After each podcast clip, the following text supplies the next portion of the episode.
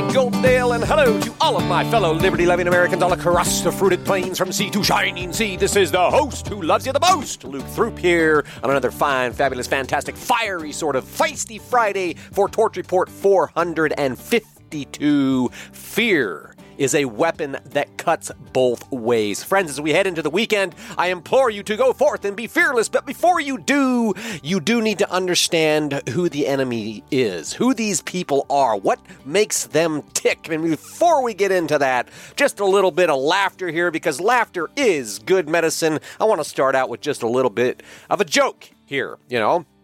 The question is Can Joe Biden and a fistful of cash win rural America for the Democrats. Can Joe Biden and a fistful of cash buy off rural America? That's the question. Friends, the answer is hell no. And nevertheless, uh, that was exactly what was out there in the news today. I took one look at that and I thought, oh my gosh, you know?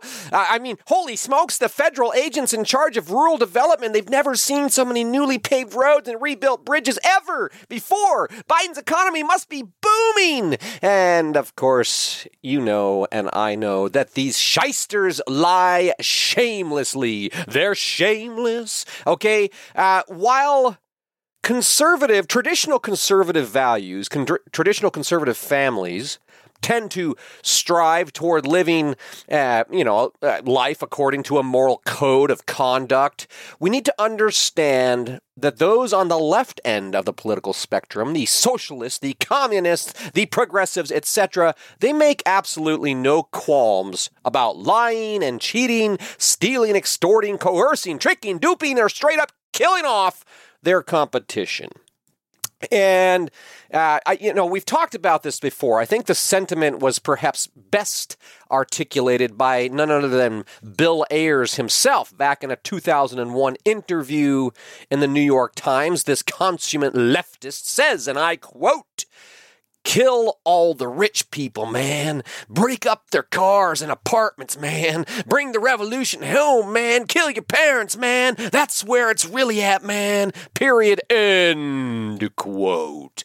That man, Bill Ayers, said that to the New York Times, the paper of record for uh, for all those unfamiliar, right? But I can't believe he actually said, "Kill all the rich people, man. Bring the revolution home. Kill your parents, man." And you know, ah, this is what we're up against, friends. Now, I, I, digging into the archives a little bit, I realized, wow, the first time I reported on this uh, stunning and grotesque call to action was way back in Torch Report 166. Understanding what we're up against, this mentality. It's it's an infectious mental disease, but it's it's more than that, friends. It's it's a complete lack of morality. And in Torch Report 166, we dove into the mindset of the ends justify the means. That's the mindset that was heavily promoted by Bill Ayers, of course, and also by Saul Alinsky, uh, who wrote the Rules for Radicals. Bill Ayers was the militant, you know, radical uh, environmentalist, but a militant domestic terrorist. He he modeled the Weather Underground on the Chinese Communist Red Guard, and then Saul Alinsky, who was his mentor, he dedicated his rules for radicals to Lucifer. Okay, so these are the people that we're talking about here, and together both Saul Alinsky and Bill Ayers, these men had a profound impact on both Barack Hussein Obama and Hillary Cankles Clinton. So, by extension, these two uh, Luciferian commies have had a significantly outsized impact on American politics. Right now, being the fact that we're still enduring, you know, what some would call Obama's third term, and we're facing the very uh, real possibility that we're going to see Obama's fourth term, uh, I think it would be prudent for us to revisit some of their twisted thinking. What is going on in these people's heads? And we only need to look right at their own words to, to see what, what's going on there. You know, in, in Rules for Radicals, Saul Alinsky says this quote, the man of action views the issues of means and ends in pragmatic and strategic terms. He has no other problems. He thinks only of his actual resources and the possibilities of various choices of action. He asks of the ends only whether they are achievable and worth the cost. Of means, he only asks whether they will work. Period. End quote. Now, as I was rereading that this morning, just like the Communist Manifesto, you know, I've studied the rules for radicals. I've read these words over and to under, try to understand what's going through these people's head. Okay, understanding what we're up against here. So, rereading those words this morning, it reminded me of what we were talking about just yesterday when I was talking about, you know, when I say surrender your story and accept what is the the outcome of doing that is essentially the the right you know the second sentence in that excerpt friends when when he says uh, we have no other problems blah blah or the the man of action has no other problems. He only thinks of his actual resources and the possibilities of his various choices of action. That is exactly the outcome of surrendering the story accepting what is. Okay? When you surrender your story you have no other problems. The, the problems in your head are created by a story Okay? When you accept the gift of life just as it is, you think only of the actual resources that you have available to you at your disposal, the tools, the weapons. Okay? When you write a news story, you chart a path through the possibilities of various choices of actions. And so, you know, Saul Alinsky, just like all the, you know, evil leftists, they there's a the thread of truth in what they say, but they twist it and they warp it. You know, so, says Alinsky, uh, you know, the man of action asks of the ends only whether they are achievable and worth the cost, of means only whether they will work. And generally, when a conservative critiques Saul Alinsky's rule for radicals, you know, like I, last time I was analyzing these words, the focus is on the lack of moral grounding. That's what leads to kill all the rich people, man. You know, there's just no moral grounding. There's no moral consideration at all. And if your burning passion and singular purpose in life was to destroy the capitalist pigs and violently usher in a communist revolution, well, you know, killing all the rich people, that'd be a pretty effective means of doing it, would it not? So we see the the ends justify the means. And again, you know, to, to anyone with a moral conscience, you'd be rightly abhorred by the very thought of it. Kill all the rich people, man. Kill your parents, man. That's where it's at, man. That's where the revolution's at. Bring it home, man. Okay? Anybody with a moral conscience would be absolutely abhorred by that. And therein lies the weakness that is so consistently exploited, the conservative weakness that is consistently exploited by the leftist commie hacks. They know that we generally play by the rules, right? People, you know, conservatives, they strive to be good people. You know, we don't want to break the law. We want to obey the law, to respect the law. We don't want to kill people we disagree with. We just want to help them understand and learn the error of their ways, you know? We don't want to do anything radical or unethical because someday we're going to be facing eternal judgment standing before God. Now, in this moment, I ask you to reflect on these tendencies, to obey and respect the law, to, to not, you know, just want to kill the people we disagree with, but try to help them understand, you know, all this kind of stuff. Uh, do these words resonate with you first and foremost? You know, do they do they describe your general attitude, uh, your your general moral orientation toward life? If you're a patriot, if you're a conservative, if you're a Christian, you know, liberty loving American, do do you resonate with these words? And one more thing I want to ask is, can you see how each of these beliefs is based on a story? You know, think about it. You know, we don't want to break the law; we want to obey the law. But what what about if uh, the law is unjust? Right? Does does obeying the law make you a good person, or is that just a story? Would would trying to help somebody who is trying to kill you, trying to help them, trying to explain, well, you don't really want to kill me because then you might go to jail. You'd sacrifice all all these years of your life, and plus my family would suffer. Is that going to stop somebody from trying to kill you? Would that ever work? Of course not. You know, is being nice and kind and meek really a winning strategy? Say if you were in a street fight or something. Or is that just the story? You know, that we don't want to do anything radical or unethical because someday we're going to stand before God. You know, does does facing judgment before God prohibit you from doing anything radical or unethical? Or is even that really just a story? Friends, in every case, the answer is yes and no. Yes. Each of the thoughts, you know, each of these thoughts, they're based on a story that you've heard, you've learned, maybe you've been taught at some point in your life, or you just picked it up somewhere. You've accepted these stories as truth. And as such, they have created internal barriers that are little more than just walls of words that ultimately form a sort of mental cage. Okay, you following me here? I- I'm aware that I may be tiptoeing into a kind of touchy subject area here, and that some of my Christian brothers and sisters may be wondering, Luke, what the hell are you talking about? Where are you going with all this here? Okay? Please understand me. I am not advocating for moral subjectivity, and I am not advocating for unethical behavior. Instead, what I'm trying to do here is I am explaining how the mind works, how the mind creates these illusions that ultimately restrict us from taking certain actions. And right now, we need to take some certain actions. So, in some cases, when the mind is creating this this uh, this Mm, you know, sort of mental cage, these invisible walls. Sometimes we can think of it like, well, that's just self discipline. That's just moral restraint, right? I mean, sure, yeah, yeah, okay, I get that. But in other cases, this moral restraint, which itself is just based on a story, it's invisible walls. Okay, the moral restraint can be absolutely disastrous and debilitating. And I want, you know, to say that moral restraint can be absolutely disastrous and debilitating. I understand that some people may be thinking, uh, I've lost my mind. Maybe that's, you know, that's kind of a daily thing here. But one, one silly sort of example I think will illustrate this. I'm not sure if you're familiar with the Hindu monks, the Jainian monks, whose mental walls, whose moral restraints, whose personal beliefs, whose stories prevent them from killing bugs. Have you heard about these Jains? J A I N. They're, they're kind of a sect of Hindu Hinduism.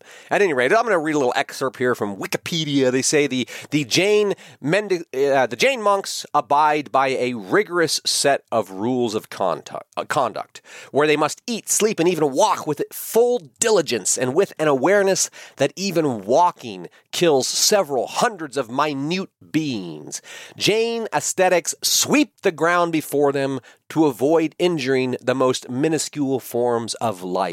They generally brush the ground clear of insects before they tread. Period. End quote. You know, how compassionate right? I mean, you want to you want to take compassion to the to the fullest extent. That's very compassionate. And you know, just just to keep our discussion grounded in some relatable Western thinking here, I think it's worth noting that the Bible actually speaks to the issue of killing insects as well, uh, albeit in a slightly indirect fashion. I did put a link in the report today if you're into diving into that, but it goes even farther. The Bible actually tells us in Leviticus, you know, what bugs we can and cannot eat. Okay, so that there's just to just to frame it a little bit there, but really none of this really matters. What really matters are the stories that people accept and how the stories that people accept direct their personal behavior, their beliefs, and the ultimately it affects the actions that they take or don't take, okay, based on the stories that they accept. So, right now in history, now is a time for massive action. We need action in a major sort of way. And it is my sincere belief, dare I say it is a fact, that despite the need for massive action, Far too many people are apathetic. They are complacent. They are unwilling to make the difficult choices that must be made in order to restore justice and the rule of law in the United States of America. The punishment for treason is death, is it not? Now, in every case, the apathy, the complacency, the unwillingness to take action, they're always justified by a story. Okay? Hence the need to surrender our stories. Remember, I said the other day I was going to come at this from a lot of different angles to try to drive the point home. This may be the last time I harp on it for a while, but I really want this to stick. And I want to give you just one practical example uh, before really drilling down here. I, I, you know, how how our stories cause apathy, complacency, and an unwillingness to take action. Okay. How are we supposed to overcome and defeat the beast of federal bureaucracy? How are we going to do that? Now, let's just say there are two hypothetical solutions for this hypothetical thought experiment. The first solution, hypothetically speaking, is to have our elected representatives stop funding the government. The second hypothetical solution is to stop paying federal taxes. Okay, just two solutions there. Uh, you know, since the beast of bureaucracy is, is largely a nameless and faceless, you know, there's millions of agents and officials spread all throughout the land. Slaying the beast must be understood metaphorically, right? That, that makes starving the beast the most practical solution. So we got these two hypothetically practical solutions to have the elected representatives stop funding the government or to stop paying federal taxes. Ultimately, stop allowing the bureaucrats to steal your money and then recklessly spend it on gender affirming care in Afghanistan, for example. Stop giving them your money. Stop paying for the abuse. Stop funding their open defiance of the Constitution and the trampling of your rights. Stop feeding the beast that seeks to devour your freedom. That seems pretty straightforward, right? I mean, just stop paying your taxes, period. That's taxation without representation. And yet, immediately, the inner resistance arises. Well, I, I, can't do that. I mean, all sounds good, but I can't do that. You know, that's not that's not really possible, Luke. Uh, Luke, that's just that's just not practical. I got a job, I got a mortgage, I got a car, whatever, whatever. You know, or maybe I, you know, Luke, I don't know, I don't know about that. I don't know how. I don't want to get in trouble. I don't want to do anything wrong or illegal. And then, of course, my favorite despicable justification is quote, "Give unto Caesar what is Caesar's." End quote. Ah! but you know, can you see how all of these are just stories? I can't do that. That's not possible. It's not practical. I don't know how. Give unto Caesar. These are internal barriers. You can stop paying your taxes. Plenty of people pay no taxes at all. Some do it legally, some do it extra legally. You know, to, to claim that it's not it's just not practical to, for me to stop paying my taxes, that's just laziness. Okay, that's just complacency. To, to claim that you don't know how to stop paying your taxes, that's just an excuse too. That's that's just apathy. Okay, I'm just calling it like it is. A different story would be where there's a will, there's a way. So if you want to starve the beast of bureaucracy and stop paying your taxes, where there's a will, there's a way. Learn, talk to an accountant, a creative accountant, okay? Uh, or educate yourself. But the, the, different story, rather than accepting that we can't do anything, it's not possible or practical, where there's a will, there is a way. So as far as uh, give unto Caesar goes, friends, honestly, when I hear that, it just makes me want to puke. I, I, I despise it when people cherry pick passages from the Bible to justify some flimsy sort of worldview and rationalize blind compliance with state edicts. It's absolute utter foolishness. But again, it's just a story and surrender the story. That's your secret weapon. That's how we can escape the mental cage by surrendering the story. That's how we move beyond the invisible barriers. That's how we overcome the obstacles and the odds. Peace and courage and inner strength come from within, from surrendering our stories and accepting life just as it is. We are, in fact, up against an enemy who has completely liberated themselves from moral restraint. Okay, I think we can all see that. They believe that the ends justify the means, that the communist revolution justifies all manner of violence and lies. They will kill you without hesitation. They will starve you without losing sleep. They will destroy everything you love and hold dear, and they will do it with a smile on their smug, arrogant faces. And you want to know what the worst part of it is, friends? They're going to get away with it. I mean, they've already gotten away with so much. They've gotten away with so much for so long. The enemy is bold, evil is emboldened. And they're playing for keeps, friends. We've entered their game. They're in their end game now. And we've been losing ground day by day, day by day, month after month, year after year. And at this point, there are very few options left for restoring the republic. Keep that in mind this weekend, friends, when you hear people squawking about the impeachment inquiry or Hunter, Hunter Biden's gun charges as if these are important issues. It's all just political theater. Friends, it, it, none of it does a damn thing to save our country. And unfortunately, it's going to take more than a lot of people not paying their taxes to save our country as well. Just in case that wasn't obvious, friends, it's going to take blood, sweat, and tears. It's going to take sacrifice and honor. It's going to take hardship and suffering. It's going to take surrendering our comfort, compliance, and certainty. It will require surrendering the stories that keep us passive, that keep us placid, that keep us soft. Our future, friends, has yet to be written, but I believe that this battle is going to come down to the last man standing. If more men don't step up and step up soon, we're destined to lose and lose badly, friends. And if this speaks to you, you know what to do.